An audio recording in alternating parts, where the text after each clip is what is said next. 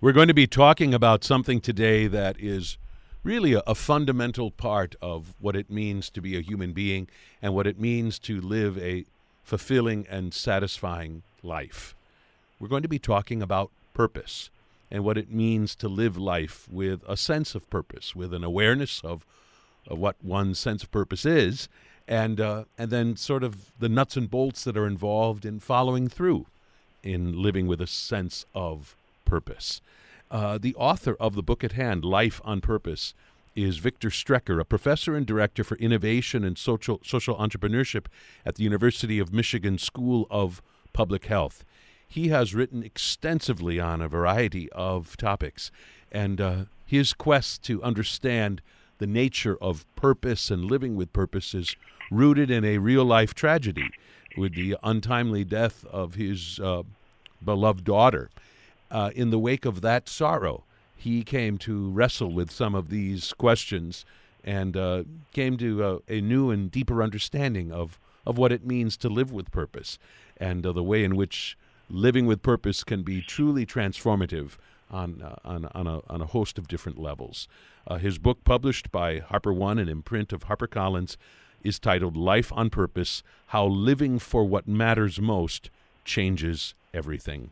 Professor Victor Strecher, we welcome you to the morning show. Thank you, Greg. Really appreciate being on. Happy to be talking with you about uh, about this book. I have to tell you uh, also, I, I just think it's worth saying is that uh, I, I approached your book, despite the fact that I'd been told very good things about it, I approached it with a little bit of skepticism, just uh-huh. in the sense that there are plenty of books out there that uh, purport to sort of explore the same thing, but uh, quite often in ways that are um, maybe a little bit touchy feely, a little bit vague, and uh, and don't maybe in the end add up to very much. I have to say that your book ended up being a, in a sense, I suppose, to me, a, a, a pleasant surprise in that it was uh, grounded in science and uh, and also very very deeply thought out. It was not just sort of the casual musings of somebody on what it means to live with purpose. I just wonder, wow. as you set out to write it, uh, were you mindful of the fact that there are plenty of other books that uh, have maybe pretended to explore this, but not with a lot of depth? Well, uh, First of all, I just want to thank you. That's about the nicest compliment I could possibly receive on my book because it is so fitting with my mindset going into it. I am a scientist and I get a little bit tired of so many self-help books from quote unquote experts who, uh, you know, throw out things that have very, very little, if any, evidence supporting them. And you know, I don't mind at all self-help and self-improvement. I think it's one of the great things that we have as human beings that we can actually change and make serious changes in our lives. That's wonderful. Um, I just wish that we would show a little more care and exhibit a bit more care in, in how we do that and what we decide to take on. And that can come from science. Uh, but also, uh, interestingly enough, it can come from 2,000-year-old philosophy, I've discovered. And from very, very smart people such as Aristotle and Seneca and many others. So I so appreciate you you mentioning this. I spent a lot of time over three years in thinking about this book and researching uh, the science of this book. I went through literally thousands of articles and over 200 research studies, and over 200 research studies are in here. But I tried to write it in a way that would be very palatable and easy to follow and understand, and uh, but at the same time as accurate as I could possibly make it. So thank you. I touched on uh, part of the catalyst for your own personal exploration of this and ultimately the writing of this book, but uh, I think uh, our listeners need to hear in much more complete fashion uh, sure. about this real life loss which you suffered.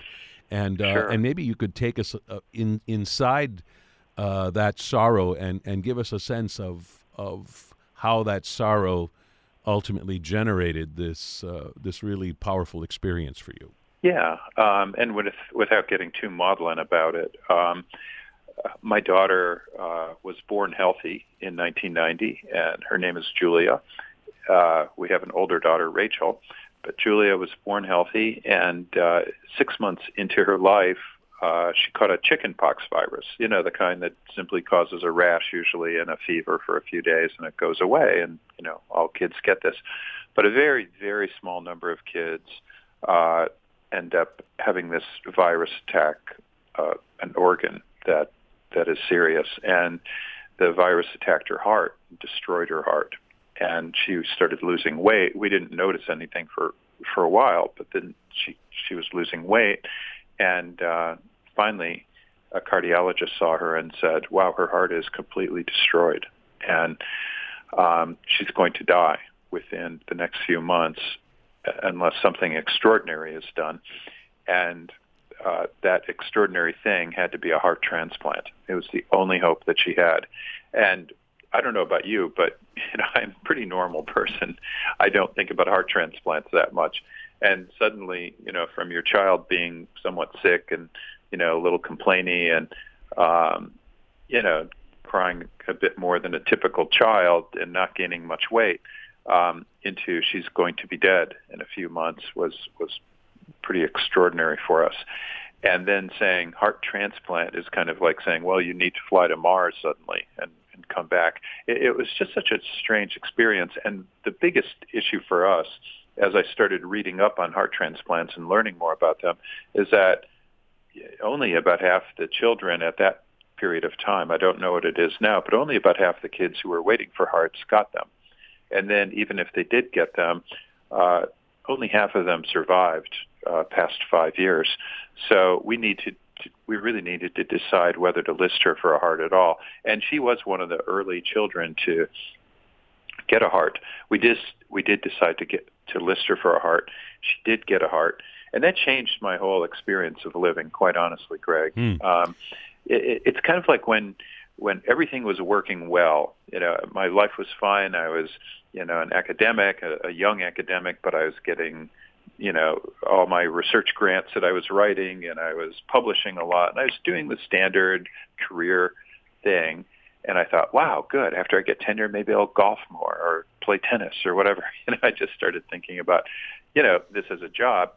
And then when my daughter got sick, I started realizing, wow, what's going to be on my headstone when I die?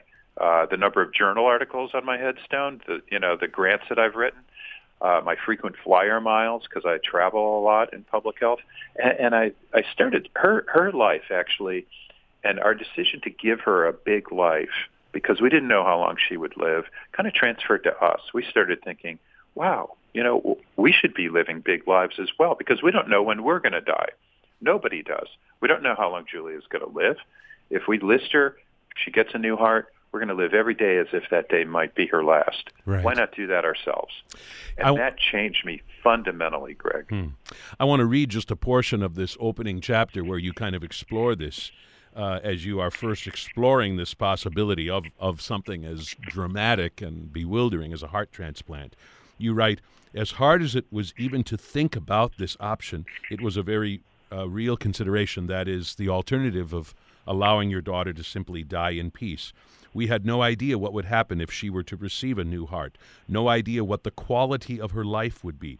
We were on the front edge of this wave of ice cold water and would be for her entire life. The discussions with family, my wife Jerry and older daughter Rachel, were hardly idle dinner table chatter. The topics were what is a good life and what is a life worth living? What if Julia died when she was three? How about nine? What about the quality of those years? Would we be happy with the decision we were making? And of course, as you've already told us, you ultimately did opt for that decision to uh, yeah. uh, place her on the transplant list. I wonder if you could just say a word about these discussions that you were having at a time uh, when Julia was too young to be part of those discussions, uh, but with you and your wife uh, and your and your daughter who was relatively young at the time as well. Yeah. I mean, how does one discuss something like that? Yeah, well, we had to for one thing. And first of all, where do we discuss it? We decided to discuss it at the dinner table, what we now call the gathering place. So we gather at the dinner table every evening. Uh, we did as a family, and we still do. We don't just sit in front of the TV and eat our dinner. We actually do sit and we talk about our day. We talk about uh, what we need to be doing. And so that changed us. We, we sat around and we just said, what is a good life? What is a life worth living? And we decided that we would need to give Julia a big life. That, that was fundamental. We brought in relatives as well, of course. Uh, many relatives would come in. My my parents, uh, my wife's parents, they would come in. We'd have discussion with them or friends, and people would bring up issues. But never had we ever considered thinking so philosophically about life and what a life is worth living until Julia had this issue. In a way, it was a, a gift to us, quite honestly, Greg. Hmm. And then um, so we did live a big life. She ended up being one of the first heart transplant recipients. Uh, she needed a second heart when she was nine, and she almost died then, actually. But she came back, and she she had an amazing uh, life. And we did a lot of things. I travel a lot because of my work in public health. So I'd go to the Far East, I'd go to Europe a lot, and I would bring her or her older daughter Rachel, and we would take cooking lessons in Thailand. You know, I, I never just said I'm going to work. I'd say, hey, I think I'll bring Julia and maybe Julia's boyfriend, and we'd have a great time. And and we would do special things all the time. So I feel like she had a pretty amazing life. And the last day that she was alive, she turned to her boyfriend the night before and said, "I'm so happy that I could die." now, and none of us expected her to die. Um, in fact, she had just been checked out, seemed fine, but that night she did die in her sleep unexpectedly, and that was at 19. Um, and when that happened, uh, I felt like I kind of lost my own purpose in my life. It was, uh, you know, of course you go through profound grief uh, that is expected, but I started wondering whether I could get out of this in some positive way. A lot of people experience what's called post-traumatic growth. We always talk about post-traumatic stress or, you know, PTSD. But I thought, I wonder if a person can grow from ex- an experience like this.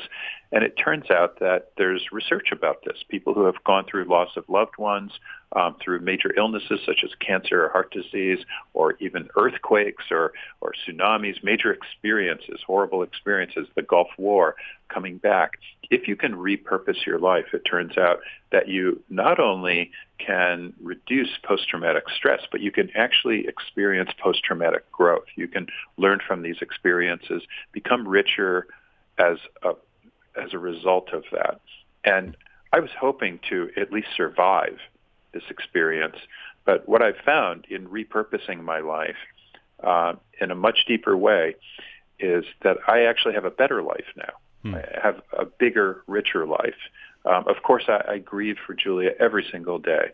I still do six six years later, and anybody who's lost a child can tell you that that doesn't go away. At the same time, though, I think that my life is more technicolor than it ever was. Hmm. I wonder if you could uh, expand on one intriguing thing you talk about in this chapter when you are talking about the way in which you s- conceived of what Julia's life could be and should be, uh, given this reality with which all of you were living. And and it's what you were already talking about this notion of, of a big life, a big full yeah. life, and yet you say we were not referring to a make a wish life, as right, in the make a wish uh, uh, organization. You say it's a wonderful group with a powerful mission, but we couldn't spend every day of Julia's life in Disney World. Um, That's right. So uh, I, I, think you mean that in a sense, both literally and figuratively. Um, in in what way did you go about designing a big, rich, full life for her that was not that sort of Disney World life uh, that some people might more immediately imagine. Yeah, uh, thank you for bringing that up, Greg. Um, because I had mentioned before, we had taken cooking lessons in Thailand and done a lot of fancy things, and that's really great. But you know, the day-to-day activities were the most important. It's the friends that she had. Um, it's the nurturing from my wife, Jerry, her mother um, every single day. It's the wonderful school that she could go to and the teachers that took care of her. And, you know, if she was sick, uh, and in the hospital, the nurses that got to know her really well, the doctors who knew her. Um, it's just the day-to-day life experiences that are the most important, aren't they? It's her dog Fred, you know, who would sleep on the bed on her bed with her, you know, when she was sick and hang out with her all the time. And um, it's those experiences and making those experiences very, very deep and rich and meaningful. Maybe caring a little less about what the Kardashian sisters are doing this week. Making, maybe caring a little less about, you know, just the things that are are not quite so important and focusing on what matters most, focusing on purpose. And and she had a very strong purpose in her life too. So and and uh, just letting her live that life, being with her friends, with these experiences every single day, uh, the wonderful boyfriend that she had, that sort of thing. Those, those are the meaningful things, the day-to-day experiences. And she, in that sense, had a very, very big, very rich life. I want to leap ahead to a question that I was going to ask at the end of the interview because you addressed this concern towards the end of your book. Uh, but somehow I feel prompted to ask this question now. Yeah. And I was so glad that you address it uh, in the book because as I was reading your book, this thought kept coming back to me in, in the back of my mind, and that is, it's it's well and good for somebody like you or somebody like me to dwell on matters such as purpose, li- living a purposeful life. Uh, given the, the lives that you and I and probably a lot of our listeners are blessed to lead, wh- Right. which in a sense allows for the chance to reflect on weighty questions, even, even Right. whether or not we choose to. But that for many people, life is a much more harsh, deprived reality. Uh, some whether you're living in actual poverty or or otherwise a, a life which is really mostly deprivation and feels like it's all about just one foot in front of the other just trying to stay above water and for somebody like that i mean maybe that's the only purpose in their life they can possibly conceive of i think you speak very persuasively to this that even for someone for whom life is not nearly so privileged as it is for me and it is for you uh, that these are still tremendously worthwhile questions uh, f- for for them to consider. Can you speak to that, please? Sure. In in one of my chapters, um, I interview three people from sub-Saharan Africa uh, who have gone through uh, really uh, unbelievable problems and deprivation. Uh, two of them were AIDS orphans. One walking to to school when he was very young was hit by a, a truck and became a paraplegic, and he was an AIDS orphan. Um, uh, there there's so many other. Situations that I I talked to so many different people asking about purpose. And asking this pointed question is talking about purpose in life if you have nothing or very very little is that a silly thing to do? Is this really at the top of the pyramid kind of when you have everything else and this isn't uh, you know this is kind of an upper class uh yuppie thing to be thinking about and I had such a powerful response from these people. They said, "You people in the West think that that's that purpose is something that only elite can have. Purpose sustains the poor. Purpose provides hope for people. And without purpose, we would die." Um, it's funny. I have a, a doctoral student who just graduated, got her PhD, and she was studying purpose in life in inner city Detroit with very, very poor kids in um, a broad range of different neighborhoods. And it turns out that the kids who were from the toughest neighborhoods, the most disintegrated neighborhoods, were the kids who had, the strongest purpose. Um, so it could well be that we're absolutely wrong about thinking that purpose is just for those who have everything. It may be particularly relevant and essential for those who have nothing. And it's so, uh, in a sense, counterintuitive because I think Yeah. you're exactly right. We tend to think of this question as something that uh, uh, a wealthy person might only come to contemplate at the end of a life that was uh, ended up being much more empty than they ever realized, or maybe in the throes of a midlife crisis, uh, Yeah. somebody might look at themselves in the mirror and kind of realize uh, I've I, I, I thought it was all about my yacht and my Ferrari and my whatever, and I realized no, I, I need purpose. Um, and it's something else entirely when somebody is living on food stamps. Um, Yeah. and can't afford their doctor bills and so on. We we, we don't im- we don't imagine that these questions have any kind of place in, in someone's in, in, in, in the life of someone living that kind of life. And I suppose part of the problem is we don't spend enough time thinking about those kind of people and the lives that they live. Well, I, I, I'm totally with you, Greg. And maybe it's a good time to talk about what we mean by purpose. Um, I don't want this to be viewed as um, something that you have to meditate in a cave for six months to find or uh, go out and get advice from your life coach to find. Uh, purpose can be found in your very immediate surroundings. And the first step in terms of purpose is really to start thinking about what you care about the most. What do you value?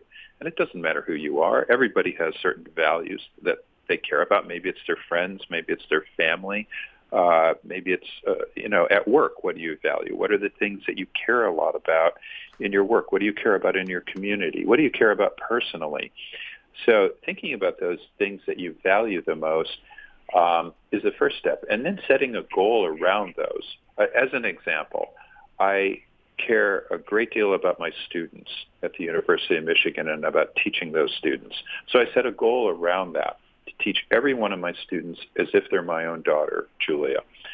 Uh, that is a big goal because, or that's a big purpose in my life because I have 250 students and they want to see me, you know, uh, in office hours. They want to talk about a broad range of different things. Uh, they have various needs, and when they do, I try to treat them. I'm not always perfect in this by any means, but I try my best to, to treat them as if they're my own daughter. How would I act if this student were my daughter, Julia? And that takes a lot of energy. It takes a lot of self-control, what we call willpower. It, it really does take a lot. Um, and so I think about my life in terms of being prepared to reach and achieve that purpose, align myself with that purpose every single day. Hmm. And and so it's very real. It's very immediate. This isn't not something like I want to do good in the world. We're not talking about some sort of greeting card purpose. It's something that's just very very immediate and something that I can align myself with every single day. Right. And where this really ma- started to make sense to me was was in the first full chapter where you talk about a couple of different people you encountered and the way that they live their lives. I mean, with with real courage and uh, and and and vividness and energy, and uh, and they end up in trying to explain, you know, why they would, why a runner in the Boston Marathon would run back towards the sound of the screams rather Yeah. than run away. Uh, and the answers are things like "This is what I do" or "This is who I am," and Yeah. and in a sense, that's what you're talking about. Is that m- too many people live their lives without having any sense at all of of what I do or who I am. I mean, what I do in the sense of you know, yes, I have this job, but in in in in in the in a deeper sense of what is it that I do or want to do? Who is it that I want to be? Uh, those are the kind of questions that are really worth pondering and exploring. In psychology, there's um, a question that's often asked people about whether they feel like they're running on automatic. And if you are running on automatic thoughtlessly, then that those people tend to have all sorts of problems later in their lives. So how do you get a person to stop running on automatic and to start living for what matters most, consciously, uh, thoughtfully, uh, in a in a kind way, in a loving way? We're speaking with Victor J. Strecher about his book called Life on Purpose How Living for What Matters Most Changes Everything. Uh, as you explore in the second chapter the nature of, of what purpose is, or what it means to live with, with purpose, uh, one of the things that, one of the concepts that gets mentioned is this sense of agency, uh, this sense that what we do matters or can matter, can Yeah. make a difference, versus uh, it's all it's all a crapshoot, it's all life, it's all fate, it's all luck. Uh, and how essential is this matter of agency of of believing in one's own sense of agency? Uh, how how crucial is this? And maybe, if you don't mind, point this out in the in the different spheres that we were talking about earlier, because I think sometimes people who are living lives of deprivation, that's one of the first things they lose is any sense of agency in themselves. Right. Well, and and it's important to preface this answer with the fact that our environment has a huge role in what we're able to become, and I'm the you know I would never deny that. Um, you know, if we're born poor, it's very difficult to just raise yourself up by your bootstraps. It's very difficult. If you're, you know, racism, sexism, uh, these these issues are pervasive. You can become weathered by this. There's a hypothesis called the weathering hypothesis that the more that this is heaped on you, the less you're able to actually uh, pick yourself up.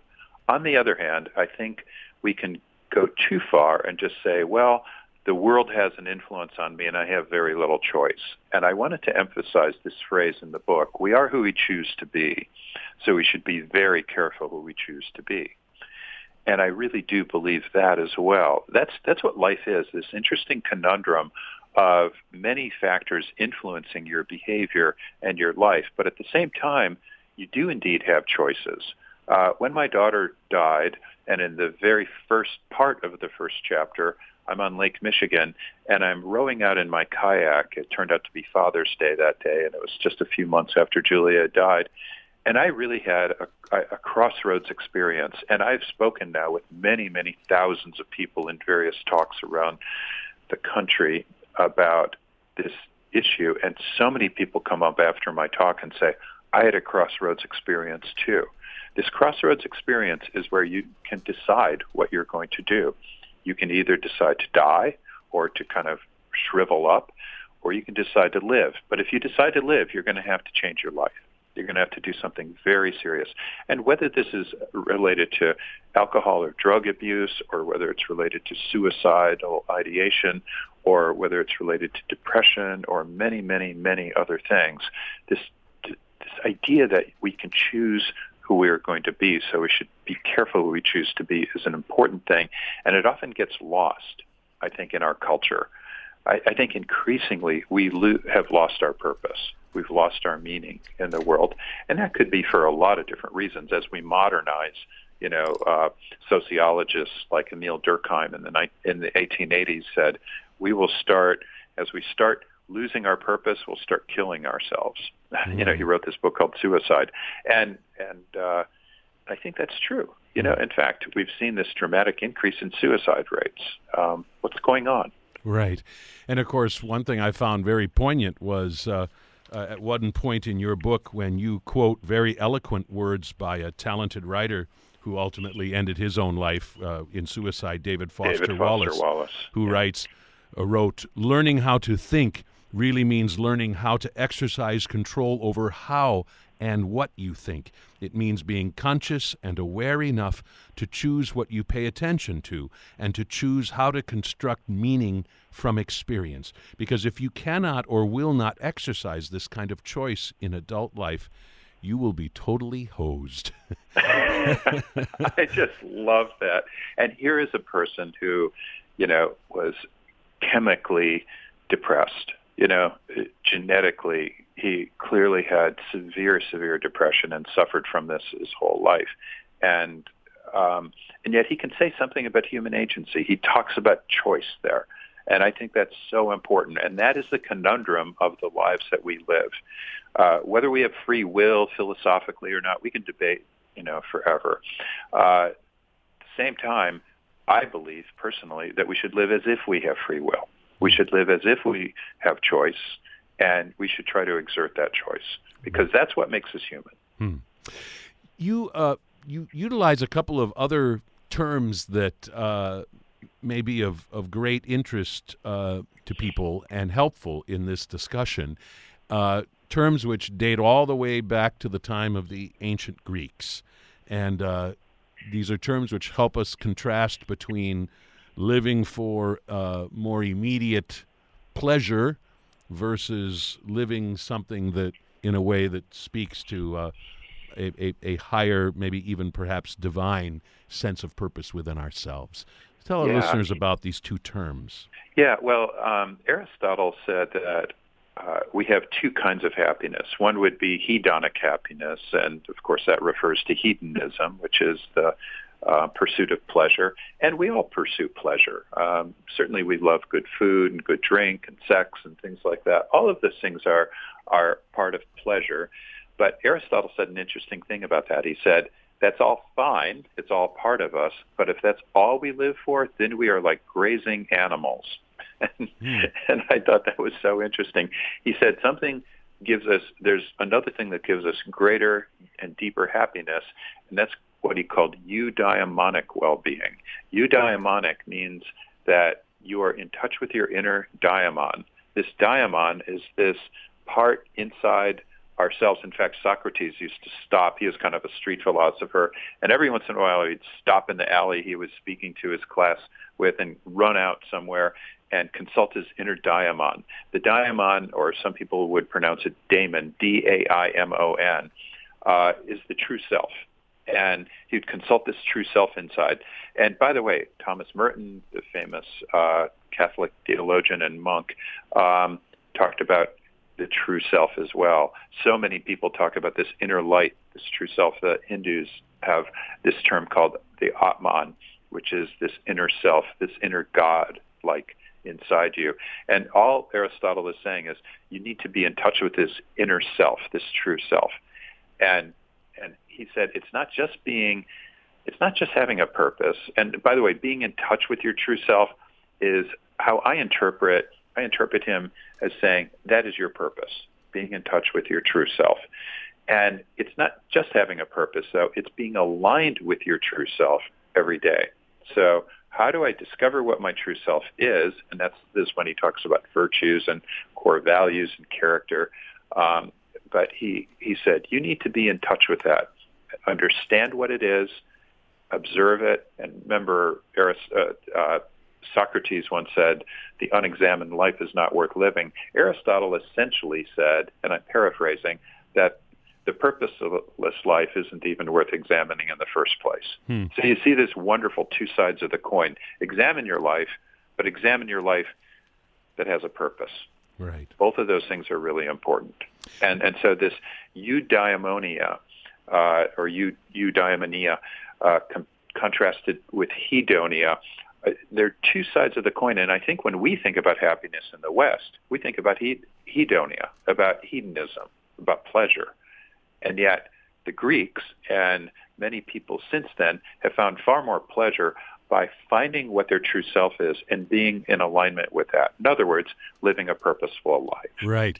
It's so interesting because if you are careless in exploring some of this or thinking about this or talking about this, uh, one can uh, one can do something that that you think is living in the moment or or being fully present in the moment, but it really it really isn't. It's it's it's very much on a on a on the surface. It's a shallow thing, and it's just what's going to give me pleasure right now in this moment, versus right. something deeper and of of more lasting value.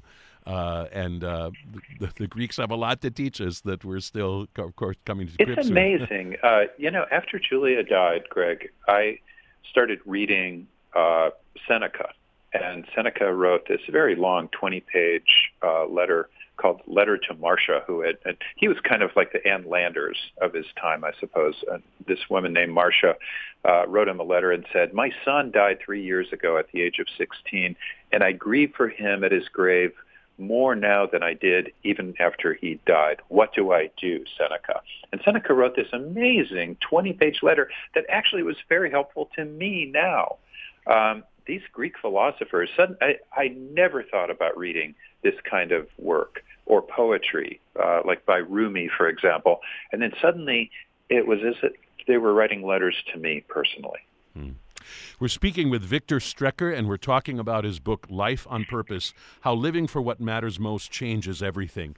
Uh, I'm, I'm glad we have a few minutes to sort of uh, talk about some of this in, in, in, in a sense more practical terms or in terms of, of how one might apply some of this uh, to one's life. I appreciated how the third chapter called Our Best Purpose uh, includes some examples of what various people have have used as an answer to kind of the question of of you know what what is your purpose in in in life? And I think of all of them that are listed my favorite uh, it's because it's one of the briefest is uh, Studs Terkel who wrote to make a dent. To yeah, make a dent. I really like that. And there are several others that are sort of along that line and others that are a bit more uh, involved or intricate uh, or, or, maybe more sort of uh, fastened to to specifics um, but ultimately, in this chapter, you tell us that when we talk about purpose, it is a higher order goal that has deep value. And also the fact that one's life can have more than one goal because sometimes we play more than one role. Talk about the importance of goals and roles and how they yeah. can kind of work together. Yeah, well, that's one of the toughest things about purpose, that we have multiple purposes, don't we? So I have a family purpose to be an engaged husband and father and now grandfather of, uh, of a baby girl who's going to be one on July 3rd named Madeline Julia. And she's an amazing child. I just saw her in Colorado this week. And, uh, and that's really important, but that sometimes conflicts with my work goals um, because you know if I'm going to be an engaged, uh, fully engaged uh, professor and teach every one of my students as if they're my own daughter, and I'm going to also come home and be a fully engaged husband.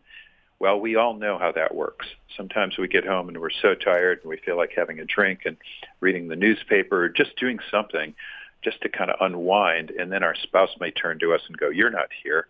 And you go, well, of course I'm here, not in San Francisco. And you know that that spouse may go no you're not here. You're not present with me. So the real question is how do i fulfill multiple goals? Um, and that's something that i've actually been studying a great deal lately.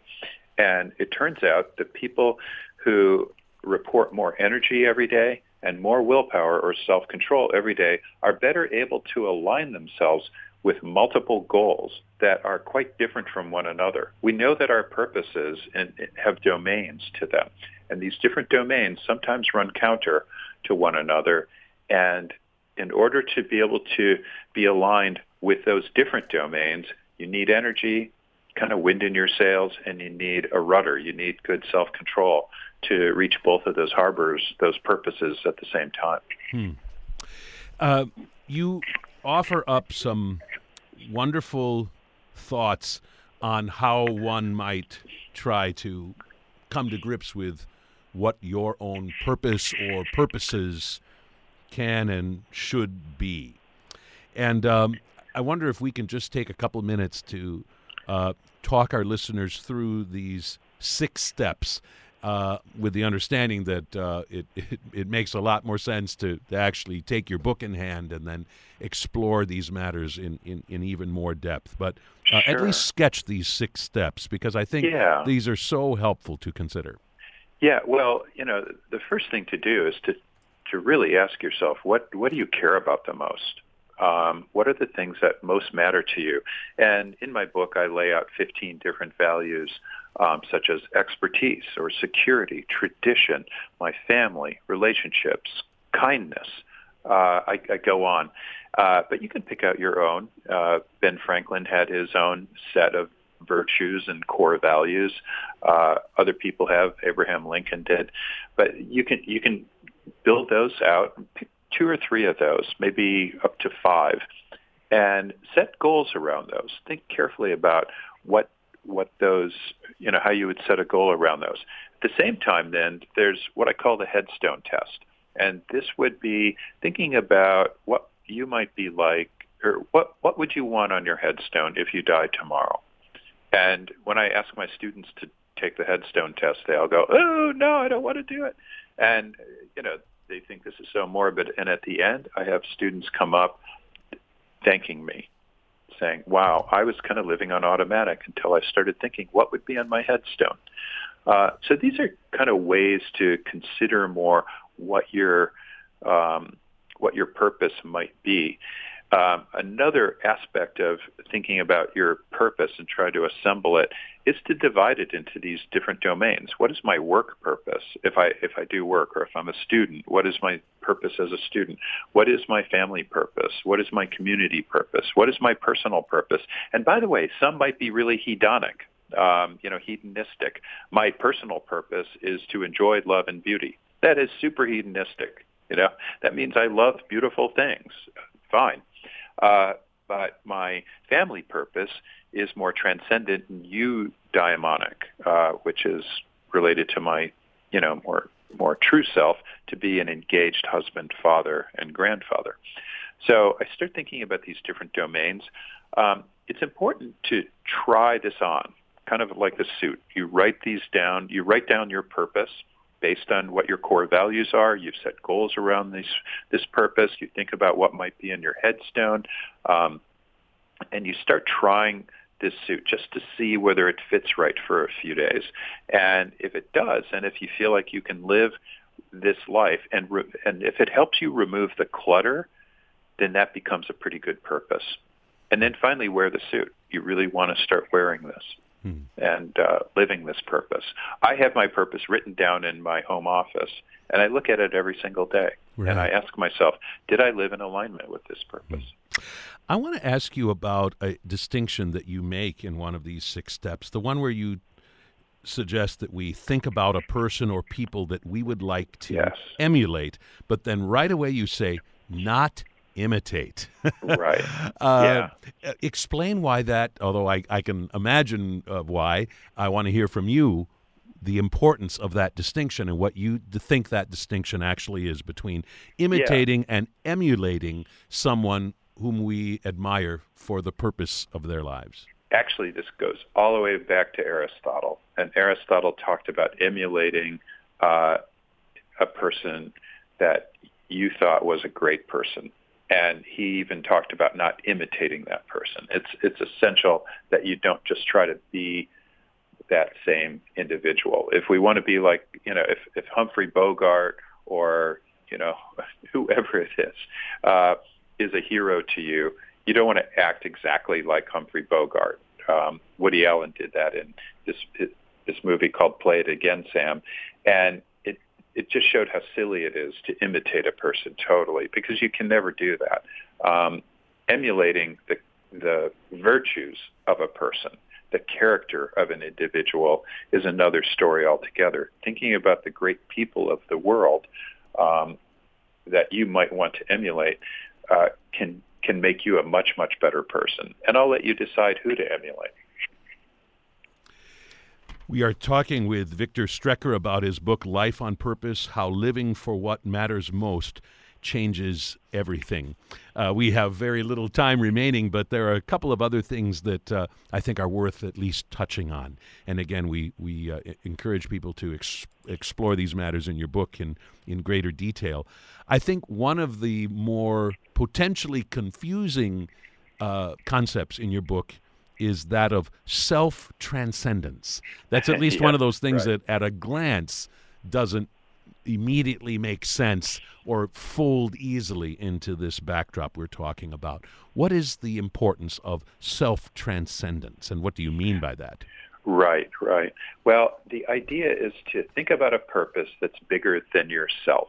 And that's all we mean by self-transcendence. So you are transcending yourself. You're transcending uh, what a lot of people, like psychologists, or even 3,500 years ago, the Buddha talked about the ego. You remove the ego. You transcend. You rise above your own ego, um, above your own defensiveness. So often now, and increasingly, I think, Greg, uh, our society it, it view view the ego almost like a castle wall. Um, we can live within our own castle wall now in terms of the media that we listen to. Um, we can avoid everybody who disagrees with us pretty much. You know, think about um, Thanksgiving, for example. Well, okay, Uncle Joe is coming, and he, you know, he's very politically different than us, so don't bring up politics. I, I view it in an opposite way. Bring up politics. Let's talk about it, but let's all strive to transcend our egos when we talk about politics and talk about the things that we care about the most. What do we value? And from that, we can actually have a very interesting and hopefully fruitful conversation.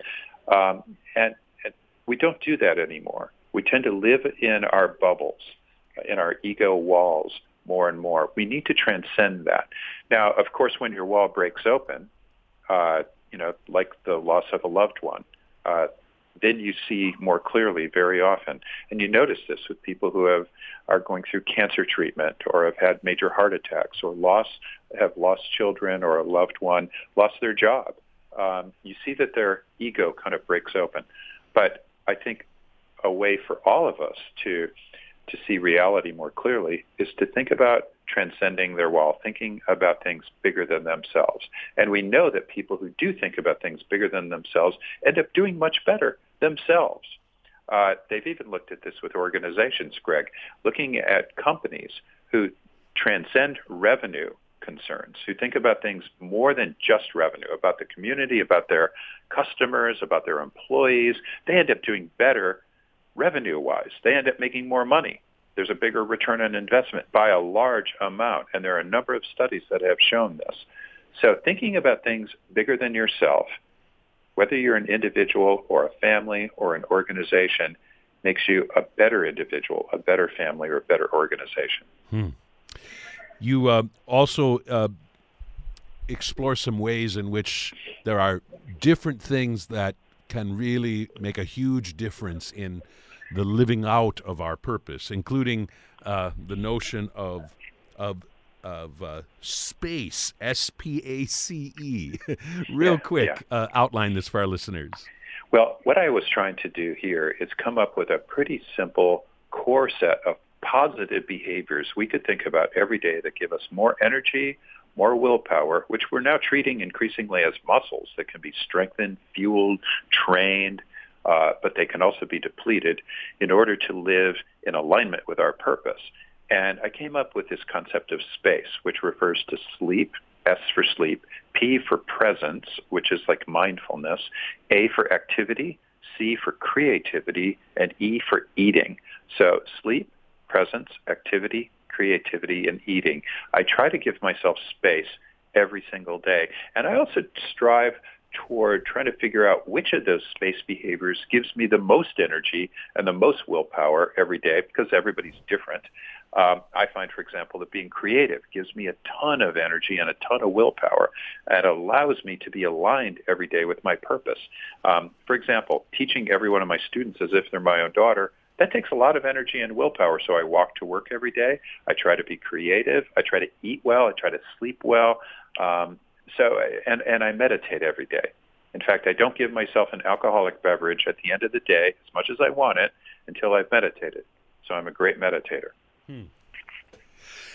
You really help us think about this in a very comprehensive fashion, and I think whether someone is easily inclined to uh, approach life this way, or if, or if this is a bit of a struggle or a stretch, I think there are all kinds of things that uh, just about every person can potentially find here.